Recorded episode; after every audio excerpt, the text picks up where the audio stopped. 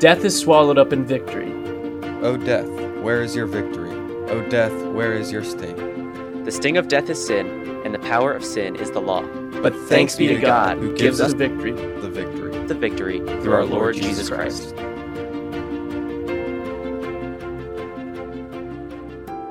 And welcome back into the Living Victory podcast. My name is Christian Conway, as always, joined by my two main men, Max Keene and Jonathan Kraus. And this is a part two. This week's episode is a continuation of last week's episode. Last week, you guys met uh, one of my mentors, Adam Bossum, and he started taking us through the book of Titus. Last week, we looked at chapter or Titus chapter one, and we looked into what a godly church looks like. And this week, we're going to look at chapters two and three and how we as Christians can fulfill our godly roles in the church and then also how the church can fulfill its role within society according to God's creation and God's design. So I'm really excited to get into it with you guys, and I'm really excited to have Adam back on the podcast. Um, this I've, I learned a lot last week, and I've learned a lot in the Titus study that we're doing uh, apart from this podcast. So I'm really excited to dive into chapters two and three with you guys. But before we get into it, uh, Adam made a very cringy joke before we got into this, and I think he needs to share it with you guys so you guys can can appreciate the cringiness level of Adam's jokes. Okay, gents out there, uh, please get your notepads. Uh, take some notes here. Um, one thing ladies love is confidence, and they also love horrible jokes uh, because it shows that you have confidence but zero taste. Um, so if you meet a girl in the grocery in the grocery place, like, "Hey, girl, did you come from the produce aisle? Because you are a cute cumber." Yeah, Hey, I'm, I'm currently batting perfect, uh, zero for zero with that joke. So uh, yeah, just please, please let, let me know how it works. Yes, Adam has never told that joke to a girl and then not gone out with a date. No, not gone out with her on a date. Wait, I'm sorry. So you've actually you've actually used this? No, Jonathan. He said he's batting a perfect zero for zero. Oh, okay, okay. I was gonna say, I was like, man, the the only at one time that I might have had a chance to use a pickup line on a girl, she ignored me completely. So you have gotten not as not far as I have. Does that make sense? That's a lot. I'm of zero for zero as well. There's about a fifty percent chance I understood what you said. All right. You know? I'll take it. and, and with that, we're going to hop back in to, to the book of Titus. And we're going to start off in Titus chapter 2, looking at what our role as believers in the church is according to God's design. Sweet, guys. So uh, now that we've spent some time talking about Titus 1, uh, let's recap Titus 1 in about 30 seconds. Titus 1 through 4. Or Titus, what you going to say? Chapter 1, verses 1 through 4. Uh, a chain is made from God, his character, to Paul, to Titus, to the church of Crete, so that when the church of Crete has a question, they can rest firm on God's character. Verse 5, set in order what remains. How do we do that? By appointing elders. Verse 6, what does that elder's life look like inside of his household? He's above reproach. Verses 7 and 8, what does his life look life look like inside the church? He's above reproach. Verse 9, what is his duty? He holds fast to the faithful word. Um, being able to exhort in sound doctrine and refute those who contradict. And then 10 through 16, what is that? That's what his refuting those who contradict looks like. So uh, if last time was a little too verbose, there you go. There's your spark notes. Um, let, let's hop into chapter two. I'm super excited to, to go through chapter two. This is what the body of believers' lives look like inside the church.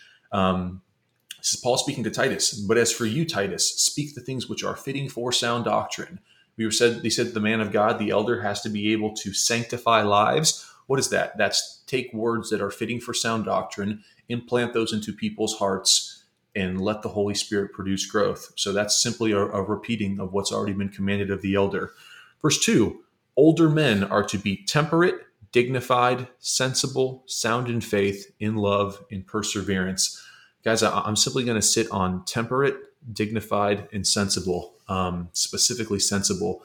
Guys, that means that the older man of Christ, so Scott's Scott Maxwell's word would be the gray beards. That would be the roughly 50 plus crowd. Um, that would be that they are sensible. That is, they are not easily swayed from one side to the other. Uh, when they have a very good day, they do not say, "Oh my goodness, like I'm just going to be overjoyed and I'm going to not critically think about anything." When they have a bad day, it's not going to be, "Oh, I am down in doom and gloom and nothing can be good and the grace of God is not upon me." But no, um, they are centered. They are on Scripture And what scripture gives a heavy weight to, they will give a heavy weight to. What scripture gives little mention to or little weight to, they will give little mention to or little weight. And you cannot pull them off of that. Um, guys, that's supposed to be the foundation of the church is old men who have the experience, who have the knowledge of the gospel, daily faithfully living that out. And no matter what happens, um, they get a promotion, they still love God and they apply that the same. Um, they lose their job. They find out their wife goes into remission to cancer and their kid just lost their job and got in a car wreck. Even though it might look a little different, there might be some grief and some sorrow in there. Uh, that worship of God is still going to be the same. Um, and that's the foundation of a church th- through the older man. Verse 3 Older women, likewise, are to be reverent in their behavior. So that is to be adorned with the grace of the gospel, not malicious gossips, nor enslaved to much wine. Once again, not enslaved to much wine or not alongside wine. What we were told by the elder is supposed to be with the women. Um, not malicious gossips. Why are they told not to be not malicious gossips? And that's not repeated elsewhere. Well, because there's going to be a link between the older women and the older men, and the older women and the older, sorry, the older women and the younger women are going to spend more time together realistically than the other groups are. And what can that lead to? That can lead to gossips. That can be to empty, empty and deceiving words. Where did we see that? That's chapter 1, verse 10. For there are many rebellious men, empty talkers, and deceivers. Um, what do older women need to be on guard for? They need to be on guard of their hearts, and especially the words that come out of their hearts, that they are glorifying to the Lord and they are shepherding and nurturing to the younger women that they are with. Um, Continuing in verse 3 they must not be malicious gossips nor enslaved to much wine, but teaching what is good. That is, the words that come out of their heart adequately reflect the gospel. In talking through chapter 2, verse 1, they have to be the things that are sound doctrine. Once again, that, that is the gospel put in word form, implanted into the hearts of the, those the Lord has placed around us. Um, why do older women need to be that way? Verse 4 so that they may encourage the young women. Once again, there is an inseparable link tied between older women and younger women. Um, and women who are listening to this, if you are younger, who is the older woman in your life the Lord is using to grow you? Older women. Who is the younger woman the Lord has put in your life that you are discipling and nurturing? Uh, here, scripture says there is a tie that should not be broken there. Um, are we rightly breaking it, or sorry, are we wrongly breaking it, or are we rightly making that connection?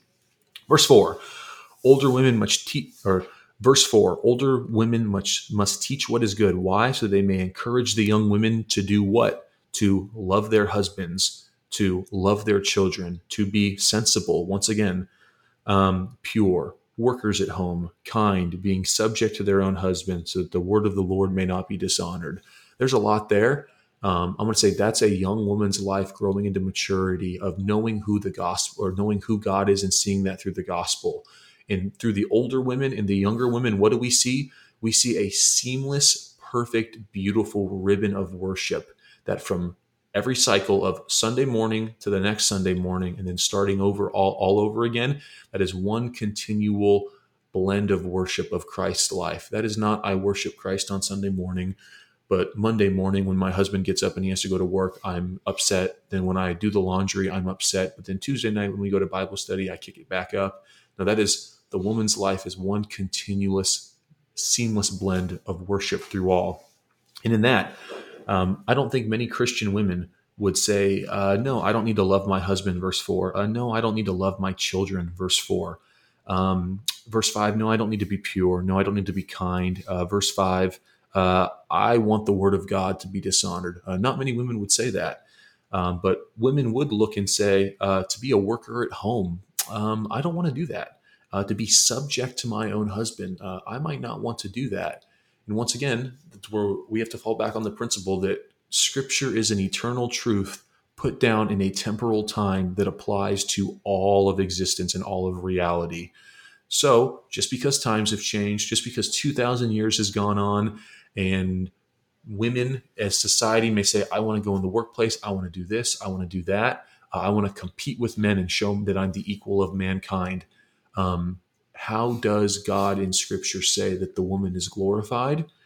That would be through being a diligent worker of home in fulfilling the role that Eve was given. Um, and that's there, there is nothing there is nothing to even argue. There is nothing to even say that is lesser. Um, if that's the role that God has given, then hallelujah, like fully do that to, to, to the utmost. Um, as we've talked about older men, older women, younger women, do you guys have any comments or questions? I did have one thing that I, I wanted to ask. Uh, we saw earlier in chapter one, actually in last week's episode, it gave the requirements for an elder or the qualifications for an elder. And here it gives the standards that older men are to be held for. Uh, a few of the things that I see that are differences between what every old man or every every aged man within the church should be held to versus what the elders should be held to uh, is mostly in verse 9 where it says that he must hold firm to the trustworthy word as taught so he may be able to give instruction in sound doctrine and also be able to rebuke those who contradict it.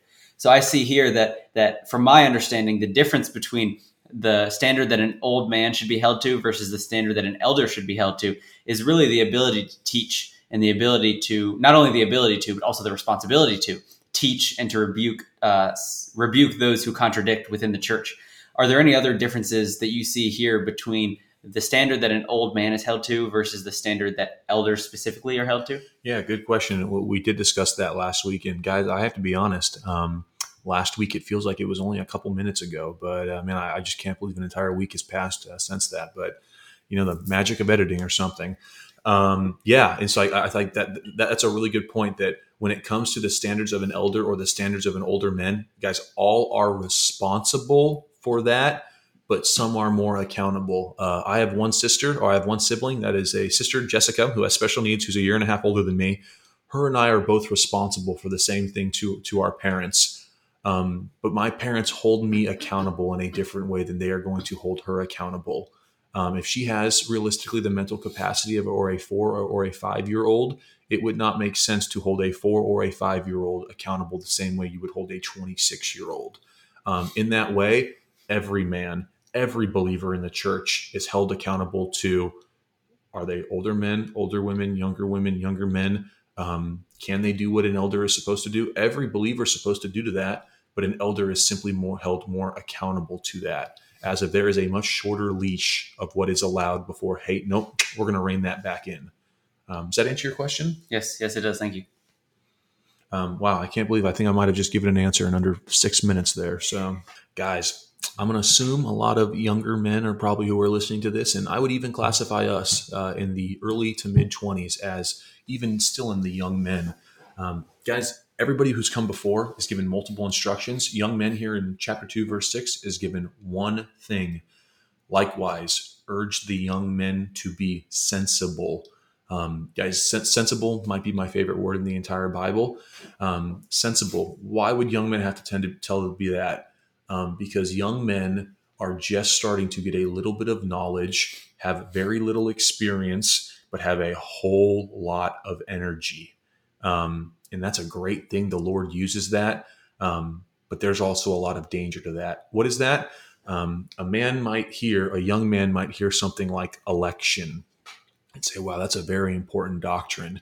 And he might take that part. If we're looking at a baseball field, we might look at a doctrine that's maybe somewhere in left field. Is it wrong? No. It needs to be talked about, but it's probably a left field doctrine. And he takes that left field position and he makes his pitcher's mound in left field. And he says, Everyone else around me who does not look at this and see this as the correct pitcher's mound, you guys are wrong and I am right. Um, that's what a young man who's not sensible has a tendency to do. Um, so, what does that young man need to need to be told? He needs to be told by an older man, by an older woman, by an elder, and even as younger women come alongside him that, hey, uh, this knowledge is great. Hey, this emotion can be used well for the Lord. Uh, hey, this lack of experience isn't wrong. The Lord simply hasn't brought you to that time of life, but be sensible. Um, don't let your emotions run side to side. Don't run for the hills at, at the easiest moment. Um, be temperate, be sensible, be dignified. Um, give emotion where where Scripture gives emotion, and hold hold ta- hold fast, hold tight to yourself where Scripture holds fast and holds tight. Um, guys, I don't know about you, but in my life, that summarizes every single thing I think I've had been told in the in the last eight years. Hey, um, sit down, read your Bible more, uh, be quiet, learn, and then when the time comes, the Lord will give you the words to speak. Um, do you guys have any comments or questions on that, guys? Like, we could spend a good hour talking about that and just the implications of that, but I, I want to keep us moving. But I want to give you guys time to, give some thoughts. I do I do like that, and I think that it also gives a little bit clarification. So Adam, I believe, is using the New American Standard Bible, and I in my hands have the, the English Standard Version, the ESV. And in this translation, it uses the term self-controlled. So I think that also helps us helps give us a, a more clear picture of what this word really entails, what this word in the Greek entails for a younger man to be doing in his own life. Because I'm sure everybody everybody listening to this podcast can attest to a time that they have known a younger man in their life who has not exercised self control. And when there is a young man exer- or failing to exercise self control, it is clear that the actions that he's taking are not representing uh, the people whom he's supposed to represent very well, whether that's his family or his friends or the church that he comes from. And if we as young men are called to be representatives of Christ, representatives of the kingdom, Uh, we are literally, we have our citizenship in heaven, is what the book of Philippians tells us. Then if we go out and we start acting in ways that are not sensible, that, that show a failure to control our own selves, then how does that reflect on the God whom we're supposed to be representing? I think that that is, it's a very, like Adam said, it's a very succinct thing that this passage gives one single instruction to young men. But that single instruction is one of the most important instructions that we as young men can hear because that, if we are self controlled and sensible, that will help us grow into the older men and hopefully eventually the elders that this book talks about and it'll it'll grow us into the man that God wants us to become and to fulfill that purpose that God has for us one day in our lives. Yeah, that, that that's true. I think of think of the one commandment to love the Lord your God with all your might, soul, and strength. That's one commandment. Um, think of how much that entails. That is with every single ounce of my being and every single thing that I am or I will ever do, I am supposed to love God perfectly. And if I'm supposed to love God, that love is centered on truth. That's who He is. Therefore, what He loves, I will love. What He detests, I will detest. Guys, that's a lifetime summed up in one command. Um, and I think in a smaller way, sensible is like that. That is a small, succinct command that encompasses every aspect of my life. Um, do you guys have anything else on that, or do you guys want to keep pushing? I just had a quick question. So, um, how would you recommend going about like training yourself to be um, sensible in this way? I mean, even for people like me, Christian and Jonathan, we're doing this podcast. We're trying to teach people scripture and how to apply it. Like, how do we not take it out of hand? Let's push that right back to Titus. Um, take notes, put this on a sticky note, uh, tattoo, tattoo this on your arm, whatever you need to, get it down. Get an older man, get him in your life, let him know every facet of your life, and be honest with him and say, Sir, friend, um, however you need to address him, I need you in my life. I watch you walk through life, I watch you apply scripture. That is what I, I want to be. I need you to guide me. I need you to bring scripture to light in my life um, do that. Like that, that's the way. That's a, I would say there's nothing else that I could pull out of Titus 2. Um, we'll say verses one through six to, to go through that. Um, outside of that, or what, what does that foundation have to rest upon though? Um, once again, if we're going to have someone look into my life, what I have built in my life, um, I have to make sure something is built before someone can inspect it. That would be Titus 2, 11 through 14 or through 15. Um, you need to know who God is. Guys, you need to be reading your Bible. You need to journal. You need to meditate. You need to be listening to sermons. You need to be talking. You need to be evangelizing. You need to be doing all these things and simply put yourself out there and let the Lord grow you in these circumstances. Um, currently, right now, we're sitting in Christian's room. Uh, there's nothing wrong with us sitting secluded away to do this one moment.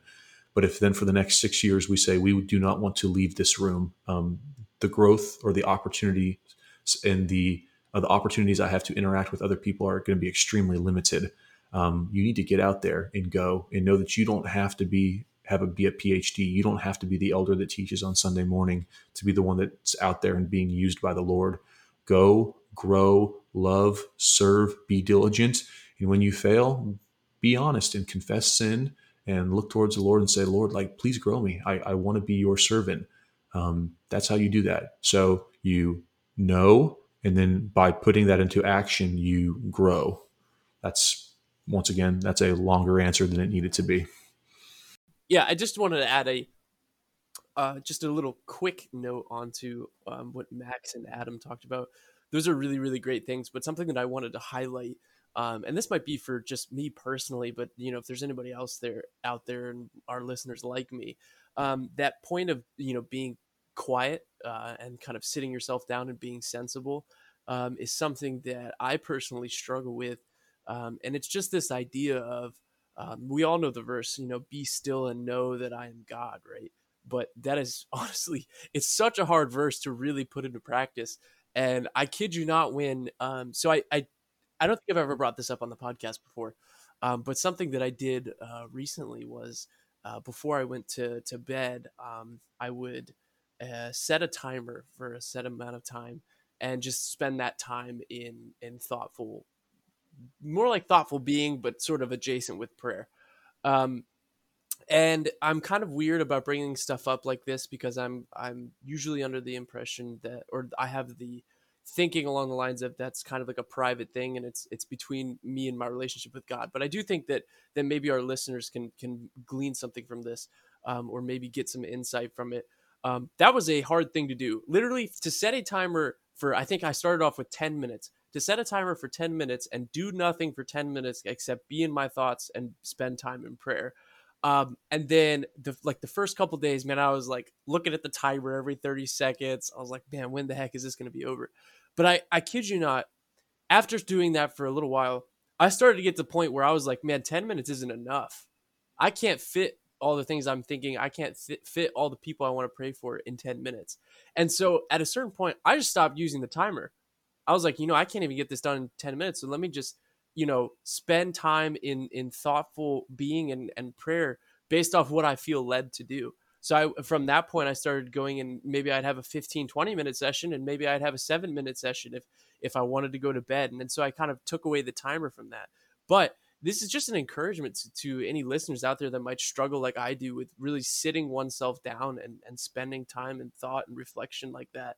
Um, set a timer and really, you know, force yourself to do it and it might be really hard in the beginning but i really think it's a it's a really beneficial thing um, in in the long run to to to spend that time in quiet stillness so that you can uh, be in communion with god in that way and i think that's a huge part of, of being sensible like adam mentioned um, is that that all right like let's take a step back let's analyze our emotions in this situation and let's refer them to scripture to see if if our reaction and our actions that we take are going to be uh, placed in the right area. So I just wanted to throw that in there um, as a as a little add on to to what you guys were talking about. But but let's uh, let's continue in the text. Yeah, so I'm gonna I'm gonna throw one last comment at that, guys. We we have a detriment in society. We have a plague that is going on, and that is we are raising generation and generation um, of young men that does not think biblically, does not think critically of themselves, and then cannot express those critical thoughts in an articulate manner. Um, guys, that is a detriment. That is a plague. That is a kneecapping, or that is putting a glass ceiling on what society or what the family unit can do. And yeah, for, for anyone listening to this, that as a young man, like your job, whether you are a student, whether you're in the military, whether you're a doctor, whether you're a pastry chef, whether you're a mechanic or anything in between, your job is not really to do that job. Your job is to glorify the Lord. And how is the how is how are you going to do that? Or how are you going to glorify the Lord? By using your life, using your experiences, using the word of the Lord and being able to articulate that to other people. In chapter 2, verse 1 here, speak the things that are fitting for sound doctrine. Um, you have to be able to know where you are, what's going on, and you have to be able to articulate that to other people. And if we're not doing that on a regular basis with ourselves, if we're not practicing those disciplines, how in the world do I expect to do it when I come to game day? So yeah, Jonathan, I, I completely, completely agree with that. Um, anything else on that? Are you guys okay if we go to verse, uh, keep going in verse six?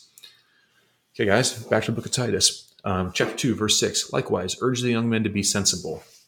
What does that mean? That is, in all things, show yourself to be a good, be an example of good deeds with purity and doctrine, dignified, sound in speech which is beyond reproach, so that the opponent will be put to shame, having nothing bad to say about us.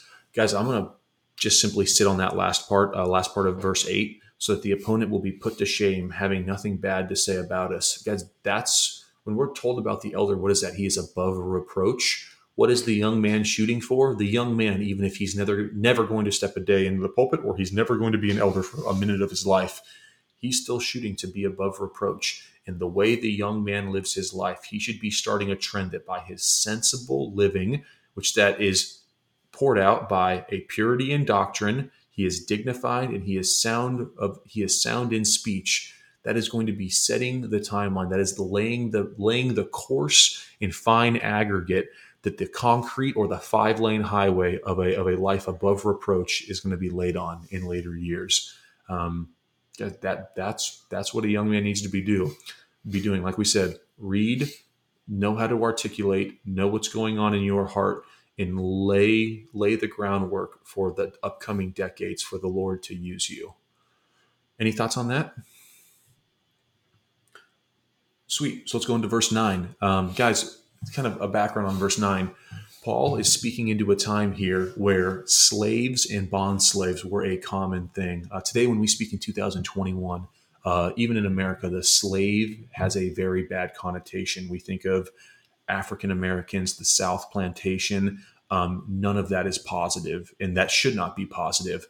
Um, we cannot take 2021 history and American history and impose it into this text when Paul is writing here, that is not a, hey, we are going to take people based on skin color and subjugate them because we think they are less. This is a, in this time, this is people who sometimes even willingly sold themselves into a socio-economic status for the possibility of moving upwards in society. Yes, there were times where people went and were conquered or people were put into slavery. So I'm not saying it's good, but it is a much different it is a much different position than we are in today. And we need to be very careful of taking our thoughts of a word and imposing them here on scripture. So, what does Paul tell Titus to teach the church at Crete? Urge bond slaves to be subject to their own masters in everything and not to be self pleasing, not argumentative, not pilfering, but showing all good faith so that they will adorn the doctrine of God our Savior in every respect. Gentlemen, anyone who's listening, God does not speak into society and say, guess what? Your job is to overturn society. Your turn, if you was oppressed, is to overthrow the oppressor. And your job, if you are the ruler, is not to keep ruling or make sure you get your dime out. God speaks into a society and says, I am glorified where you are at right now. Uh, the bond slave does not have to wait till he is a free man to glorify the Lord. The young woman and the old and the young man do not have to wait till they are old women and un, old old women and old men to glorify the Lord where you are right now, that is where you glorify. And guess what? Like in a society where people, especially those who are oppressed, are continually trying to overthrow and get whatever they can out of out of society and their master, what type of slave is going to bring glory to the Lord is going to stand out the most? That is a slave who is willingly subject to his master is is well pleasing, is not argumentative, is not pilfering, but shows good faith and adorns the doctrines of grace and of God in everything. Um, and gentlemen, even though we might not be slaves today, I would say if you're a student, right there, there are your marching orders for when you go to school. Um, if you're in a relationship, your job, your goal in the relationship should not be get whatever you can. It should be to be a Titus 2 9 person. Um, if you're working in any in any career field, those are your marching orders right there. Um, guys, there you go. We've just talked about older women, older men, younger men, younger women, and slaves. We've talked about every facet of society right there. Uh, do you guys have any questions or comments before we move on? No, I just I just wanted to throw a caveat on on not a caveat. That's a bad word. Um, and I did just want to. I do just want to I feel like I always say I just want to add on something. I want to be more descriptive with my words, but um, at the end of the day, no, I, I did want to to add like a little note on onto what you were saying about on you know the definition of slaves because this is a obviously in our today's society this is a really really big thing and you touched on this. It's a very delicate thing in our society, um, and it's very easy to offend people. Um, but the definition of slave here, while in Paul's day it definitely takes on a different context, um, I you know I think we can kind of relate this to other slave-like entities. Um, and that's, I mean, Paul in the very first verse kind of refers to himself as a slave of Christ, right? I mean, there's different forms of slave that we that we don't think of at first when when we read this, right? We think slave, and we automatically think, um, you know, somebody that is treated poorly in bondage, you know, forced to do things against their will. And while that is the case, that that is, you know, the definition of a slave. I think there are other forms of of you know being a servant, being a bondservant, um, you know, that I think of when I read this um, just like again like i mentioned that that we are slaves to christ right we are bond servants of christ and being bond servants of christ this is how we should act right this is this is how we should conduct ourselves um, but i would even go further and say that there are other situations in our lives that that we're not slaves in our today's society but is a somewhat servant like nature i mean when you think about when you have a boss right are you are you putting these um, these attributes of someone who is supposed to be acting as a slave? Are you putting him into practice with with your boss or with the people that are leading you in your life? If you're a kid and you're still living under your um, your not a kid, but like a young person living under their parents' um, house, technically you are a servant, bond servant to your parents, right? I mean, I know it's a little bit more loose of a context, but still, we should always be uh, applying these attributes that Scripture is telling us in the situations that we are are underneath someone or someone is the the leader over us. It doesn't necessarily have to be a slave situation. Um you know nothing that severe especially these days. And praise god for that by the way.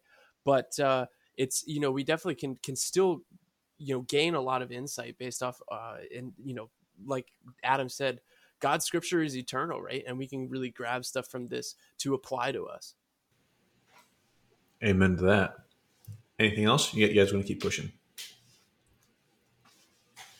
Let's push, guys. In these in this chapter and a half, we have uh, we we've said some harsh things or we've said some hard things of hey, a church needs to look this way. Uh, hey, when bad men come in, we treat them this way. Hey, older men, older women, younger men, younger women, slaves. Your lives should be look. Your lives should look like this. Um, that's harsh. That that's a lot of things. That that's putting up a lot of rules and guidelines in life. Um, guys, how can Paul, how can Titus, how can God tell us to do these things? Great question, guys. We're about to answer that. Um, chapter 2, verse 11.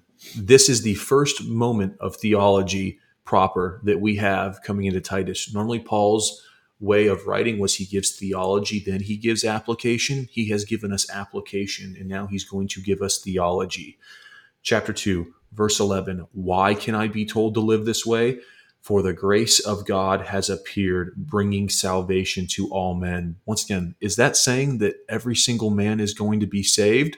No, that can't be because there were men in the church that were rebellious and factious and non-believers and were be told, being told to push, being pushed out of the church. What does that mean?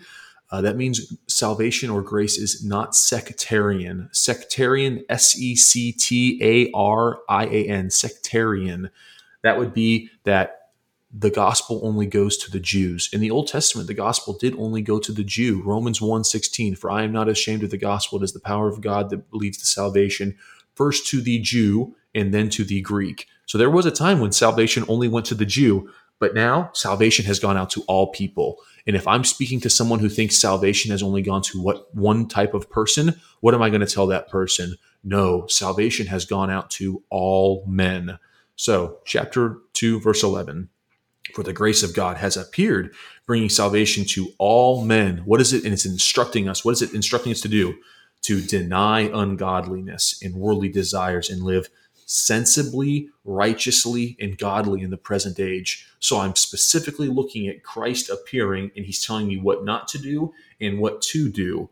Okay, so I'm told what to do in the moment right now, but what do I look forward to? I look towards the blessed hope and the appearing of the glory of our great God and Savior, Jesus Christ. I'm governed in everything I do by the fact that Christ is going to come back again and he is going to rule and reign supreme. In that and that alone is what sets the lens for my life. Um, that dictates how I live my life. Eternity future is being fought and won today for the Lord's glory. And that, that's what we strive for. Verse 14, we're going to speak a little bit more on Christ. Christ gave himself for us to redeem us from every lawless deed and to purify for himself a people for his own possession, zealous, or the word is red hot for every good deed or good work. So we have verse 14, who gave himself up for us to redeem us. That's Christ's work on the cross. So in these couple verses, we have Christ has died on the cross. Christ is coming back again, and you need to be walking in the proper manner in light of that. Therefore, do this and look towards the future. And because we, we've talked a lot about you need to know, you need to know, you need to know. But what should that knowledge produce? End of verse 14 to purify himself for himself a people for his own possession, zealous for good deeds. That is, it's not I want to sit in my ivory tower as a monk. I want to pour out and I want to serve others around me. Guys, that's that's our heart of Titus. What has Christ done? What is he commanding me to do? What am I looking forward to in the future? Finn chapter 2. Yeah, and as before we go on to chapter 3, I really want to hone in on on what we just went over in really chapter or verses 11 through 14, but most specifically in verses 13 and 14. And that is our Savior Jesus Christ. and it says, He has given Himself up for us to redeem us from all lawlessness. And as you guys know, that is what we center on. That is what we hone in on. That is the the why behind everything we do as believers. And as you guys know, the gospel is the center of this podcast. We wouldn't be here doing what we're doing. We wouldn't be able to convince you or convey you. We wouldn't be able to convey these truths to you unless we had the gospel. And we want to make sure that you guys are able to understand the gospel and that we present the gospel to you as many times and in as many ways as we possibly can. And here we see it plain and clear that we are stuck in our sin and we have, have problems of sin that separate us from God. But here it says, verses 13 going into 14, it says, We wait for our blessed hope, the appearing of the glory of our great God and our Savior Jesus Christ.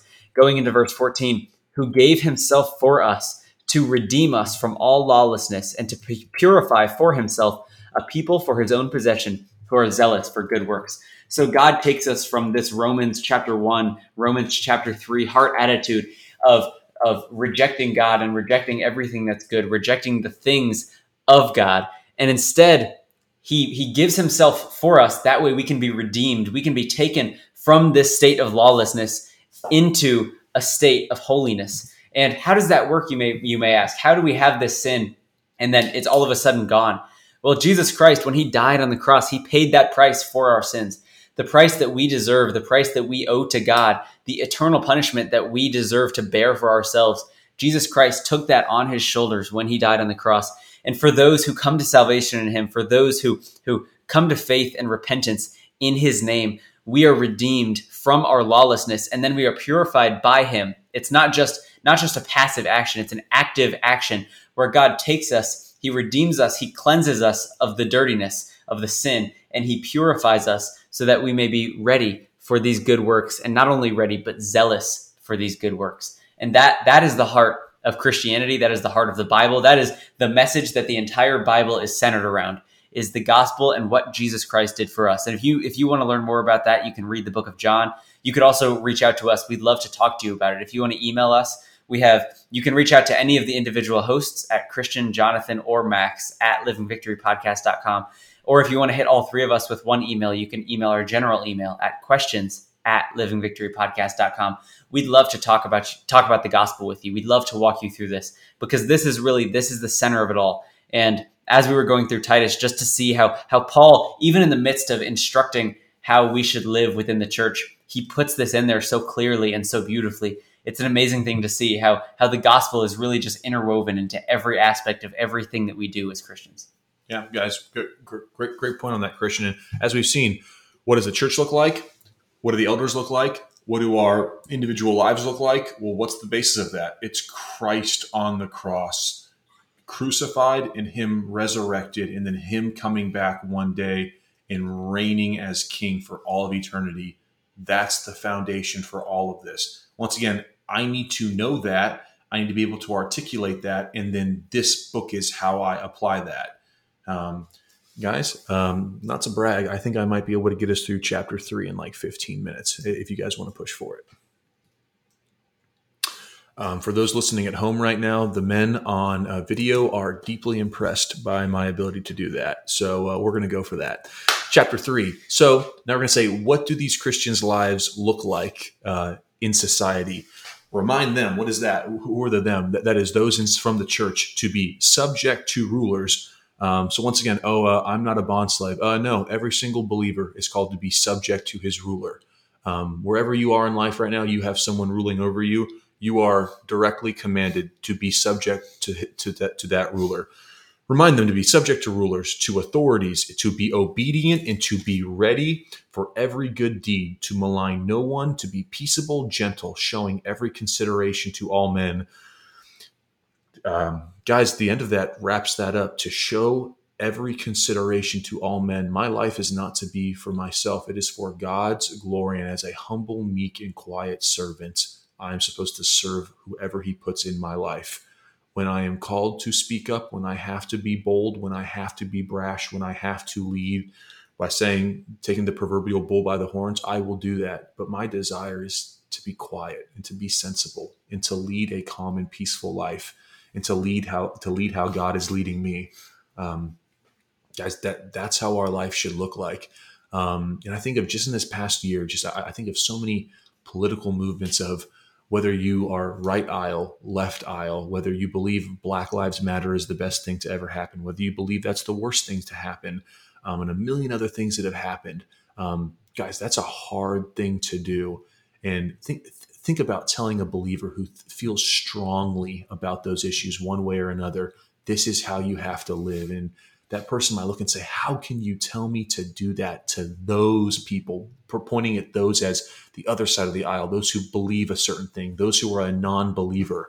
Um, guys, another great question. Chapter 3, verse 3 is going to explain that to us because as the believer living in society looks at society, what should they be thinking? Chapter 3, verse 3 For we also once were foolish ourselves disobedient, deceived, enslaved to various lusts and pleasures, spending our life in malice and envy and hateful, hating one another. Guys, the believer has to rightfully recognize that's where the world is, and that's the world he's called to go serve in. When Jesus told the, the apostles to go to Judea, Samaria, and to the ends of the earth, those were not places where the gospel was ruling and reigning those were dark places where sin, sin and the prince of this air was ruling and reigning. Yet that's where they were called to go. But yet we recognize that and we recognize those are that's how the people are living. Verse 4 But when the kindness of God our Savior and his love for mankind appeared, Christ saved us, not on the basis of my deeds. Once again, if that, that's a very different discussion that we're going through in men's group right now that we can talk about. Why was I saved? Was I saved because I was good? No, it was nothing I could do. The society I'm called to go into, that's the type of heart, that's the type of person I was. But I am called out of that. Verse 5 He saved us not on the basis of our deeds that we have done in righteousness, but according to his mercy by the washing and regeneration and renewing of the Holy Spirit. It was his choice, and he did a supernatural work in my heart, and he washed and he regenerated me. That is literally, he created a new being inside of me through the Holy Spirit. Verse 6 He has poured out richly the Holy Spirit through Jesus Christ our Savior, so that being justified by his grace, we would be made heirs according to the eternal hope of eternal life. So that wicked and depraved society, that's where I was, and I was no different. And Christ chooses me, not because of anything good that I will do, but based upon his mercy and his goodness. He gives me the Holy Spirit, and I am now not only a glory robbing sinner, that I am now turned into a glory giving saint. And not only a glory giving saint, I am now made an heir of Christ, so that when Christ reigns, I will reign with him and underneath him. That's the gospel, guys. And man, verses three is going to paint a pretty gloom, a gloom, gloom, gloomy picture of where the world is and say, I don't want to go into that. But where's my heart set on? Um, chapter 2, verse 12 of when Christ comes back. Uh, chapter 3, verse 7 I'm going to be an heir of Christ. I already am an heir of Christ, but I will one day fully recognize that. Um, verse 8 this is a trustworthy statement. And concerning these things, I want you to speak confidently young men, like you have to know enough to be confident. Uh, if you have no knowledge and speak confidently, you're an idiot. If you have full knowledge but you have no confidence, I, I, I don't have a word for that off the top of my head, but you, you, we can't be used very much. You have to know and you have to be able to speak confidently. Verse 8 this is a trustworthy statement, and concerning these things, I, I want you to speak confidently so that so that those who have believed God will be careful to engage in good deeds. These things are good and profitable for men. Once again, guys, this knowledge should be shown in good deeds. It's going to be made clearly known through our lives, through our hands, and through our words. Verse 9 But avoid foolish controversies and genealogies and strifes and disputes about the law, for they are unprofitable and worthless what did many of the circumcision, going back to chapter 1, verse 10, what did they want to do? They wanted to sit down and they wanted to say, let's look at this genealogy. I want to look at who this father is. And I want to insert fake men and tell fake stories and myths. And I want to tell stories about them in a way that is not profitable for life, but puts the focus on me. Uh, what are we told? Disregard that. What do I stick to? I stick to scripture and scripture alone. Come to verse, uh, what is this? This is 10. Reject a factious man after a first and second warning, knowing that such a man is perverted and sinning, being self condemned. Once again, that's not Max saying, Hey, I have a question about this. Can we talk? And Max maybe has a wrong point. That's a man coming into the church and saying, I know this. I want to teach. I will not be silenced. And what he knows and what he teaches is false. That's the man that we have to be very, very, very careful of. We have to be able to discern is this someone that needs to be discipled? Is this someone that needs to be lovingly quieted? Or is this a man that needs to be say after a first and second warning, you are out of this church and you are not welcome by? Do not let the door hit you on on, on the rear end on your way out. Um, once again, that's the man of God. He has to be able to discern all of that and be able to apply that apply it wisely. Verse 12, I'm going to wrap up here real quick. So it's just final messages. When I send Artemas and Tychicus to you, make every uh, make every effort to come to me in Nicopolis, for I've decided to spend the winter there.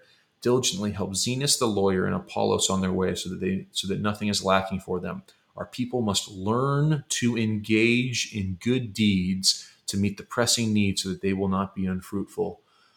Guys, Paul is saying all this knowledge, everything that we've talked about here in the book of Titus, how does that pour out? That pours out in good deeds. That is taking the word of God, planting it in people's hearts, and then acting upon it and suffering long in that, of not doing that on Sunday mornings and saying, I'm done, but doing that continually through the good season, through the bad season, uh, in all aspects, serving the Lord. Verse 15 All who are with me greet you. Uh, greet those who love us in the faith. Grace be with you all. Guys, that's the book of Titus in an hour and 50 minutes. Uh, any other comments, questions? I know I've done a vast majority of the speaking, but I'd, I'd love to hear your guys' thoughts or any, any comments. Yeah, I just had a question. So, I mean, you've taught on this before and you've gone through it many times. And um, as you've gone through this, are there still parts where you read and you're like, I'm not exactly sure what this means? Or do you think it's pretty clear cut, like, that clear cut, like, all right, this means this, and this means this, and this means this. Because um, I know certain passages and certain writers are more um, direct than others. Yeah, so I'll, I'll answer that by kind of bringing an analogy that myself and Jonathan can understand. Like, as an engineer, uh, the first time you see a derivative, you see an integral, you think, I have absolutely no idea what this means, and I'm never going to understand it. And then by the time you get to Calc 3, you're doing a triple integral um, you're doing a triple integral and you're like, I think I might have an idea what this means. And hopefully by the end of Calc 3, you're saying, I know what this means. Um, has the material gotten any easier? No, you've just been diligent. and You've spent more time being with it. And the same time with Titus, like, I believe Titus is pretty clear cut. Um, that's because I've had a lot of men that have just sat down and talked with me time and time and time and time and time again. And once again, just because scripture is difficult, that does not mean scripture is unclear. That just means I am not yet at the level of knowledge that I need to be. And once that's not wrong to recognize that I, I need to grow or this is not this is not clear. And I would tell you guys, I am not qualified to stand up and teach the book of Titus on a Sunday morning before a church. I would say my knowledge, my life, my ability to teach is not there. Um, that's just saying the call for an elder is that high. Um, and I would just encourage you guys that Um, in the past eight years, a good chunk of my study has gone into four pages of my Bible. Um, I see that, that that's applied and that's helped me in so many other ways. But spend time studying stuff. Um, read your entire Bible, but be really, really, really familiar with one piece at a time, and then grow your repertoire, like grow, grow your arsenal. And I think one of the things that, that goes into that is actually something that I heard John MacArthur say in another Bible study that I did with Adam. And that was that when you when you go to school and you're studying something for school, you don't read it once and then put it down and walk away and maybe read it again in a few months and then read it again a few months after that. But what you do is you read the the chapter or the material that you're looking at and then you read it again and you read it again and you read it again and again and again. And that's how you get it to stick in your mind. That's how you get get those the that information that you're trying to learn to stick. That way you can use it and practically apply it on the tests and, and whatever examinations you may be having in school. In the same way, when we study scripture, we shouldn't just read a chapter, put it down, and call it a day. And then maybe if we're reading Philippians chapter one, go back to Philippians chapter one in a few months and read it mm-hmm. again. Instead, you you say, "Hey, Philippians chapter one, what does this mean? How can I apply to this to my life?" And you go back to it and back to it and back to it. And that's how God's word is meant to be studied. But sadly, we don't study it in the way that it's meant to be studied. We study it in a way that that helps it to to not be stuck in our brains, in a way that helps us to not be able to apply it to our lives. So that's something that I would really encourage you guys to do is to to treat God's word uh, in a way that it's very valuable because it is valuable. Treat it as though it's a valuable thing that you can use to apply it to your life. And as as Adam was saying and pointing out that Paul says here, to let it helps you learn to devote yourself to good works. And that's ultimately the purpose of of looking into god's god's word so we can live a life that that glorifies him and that reflects the the things that he calls us to do ultimately bringing more glory to christ and more glory to the gospel that has saved us uh, from our our terrible uh, sin penalty in this life. I'm to take a quick quick second here if anything that we've talked about today interests you, uh, I am not the first one to say it, and I, this is not even original content. I would really, really, really encourage you guys uh, to go to the website gbcaz.org. Uh, we're going to use the phonetic alphabet here. That is Golf Bravo Charlie Alpha Zulu.org. Um, that's the church that uh, I went to when they originally taught this, and you can find the Titus series. I believe they're wrapping up Romans right now um, and anything that you can find on their website of teaching, uh, I would highly, highly, highly, highly encourage. In that same way of being selective in what I read, I would encourage you guys be very, very selective in what you listen to. Um, I would much rather find one good pastor or two good pastors and listen to them for two years straight and know exactly how they teach and learn from their teaching style. I would rather do that than listen to a thousand pastors once over three years. Um, and I would encourage you guys like find a good church, find good teaching, and grow in it. And I think GBC dot or gbcaz.org would be a great place to start. But uh, I'm slightly biased.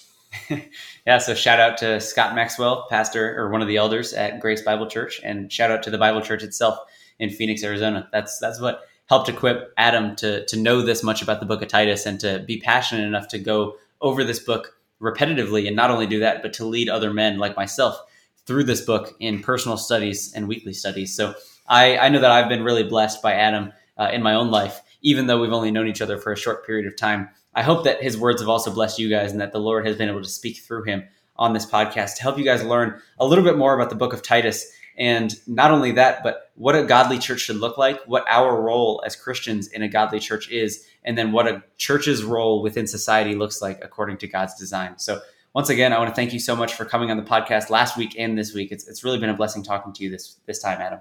Sounds good, guys. Thank you so much for having me on.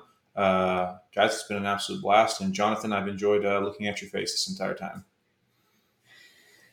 Yeah. Just, so just to give context into that joke for everybody at home, I am home for spring break when we're recording this, and I don't have a camera on my computer. So so this isn't me being that that guy in the Zoom call that doesn't turn on his camera, right? This is this is a totally circumstantial based joke, and I don't deserve the butt of it. That's what all. That's all. I'm saying. So the whole time, the whole time, Jonathan has just been sending selfies to Adam over here. no, guys, it, it, it really has been a blessing to be on, and uh, thank you guys, and uh, thank you. Yeah, it, it has been a blessing having you. And for the listeners out there, we want to thank you guys for listening. If you guys want to support the show and support the gospel message that we're bringing forth and the, the ways that God is using us to share the gospel with people around the world, uh, there's a few ways you can do that. The first way you can do that is to share the show with somebody in your life. If, if this episode or an episode that you've listened to in the past really struck you and you'd like to share that with somebody, if you do share that, that would that would go a long way in helping us grow the show and get more eyes and ears on the gospel. And another way that you can support us is by leaving a rating or review on the podcast, whatever podcast service you listen to, because that helps us grow up the charts and that helps us uh, get more people just hearing the gospel and hearing the gospel according to the topics and, and the scripture that we're looking at every single week. And final way that you can donate to us or that you can support us, I, I gave it away there, is to visit livingvictorypodcast.com slash donate. The, when you do this, it'll take you to a PayPal link where you can donate money to us. And if you choose to do this, our promise to you is that 100% of the money that you donate will go back into the show, will go back into advertising and making sure that this gospel message gets as far as we can possibly make it get. But as, as you guys know, we never want this to be about us. We don't want to take any of the glory, any of the credit. We want to make sure that it all goes to God because God is using us, God is working through us in this podcast. And we want to make sure that everything we do is in submission to Him and in submission to His will for us. So we thank you guys for listening. And, and like I like I said earlier in the podcast, if you guys want to reach out to us with any questions, concerns, comments, doubts, anything that you have, we'd love to hear from you. You can reach out to one of the individual hosts at Christian, Jonathan, or Max at livingvictorypodcast.com. You can also reach all three of us by emailing to the general email, which is questions at livingvictorypodcast.com. And we'd love to interact with you guys. We want to build this as a community of believers who come hand in hand, step in step, looking at the scripture together and making sure that we glorify God in an accurate and faithful way in everything that we do. Um, but as always, we want to thank you guys for listening to the show. It's, it's a blessing having you guys every week. And we want to thank you so much for listening week in and week out to the shows that we release. As always, love each other and shine your light.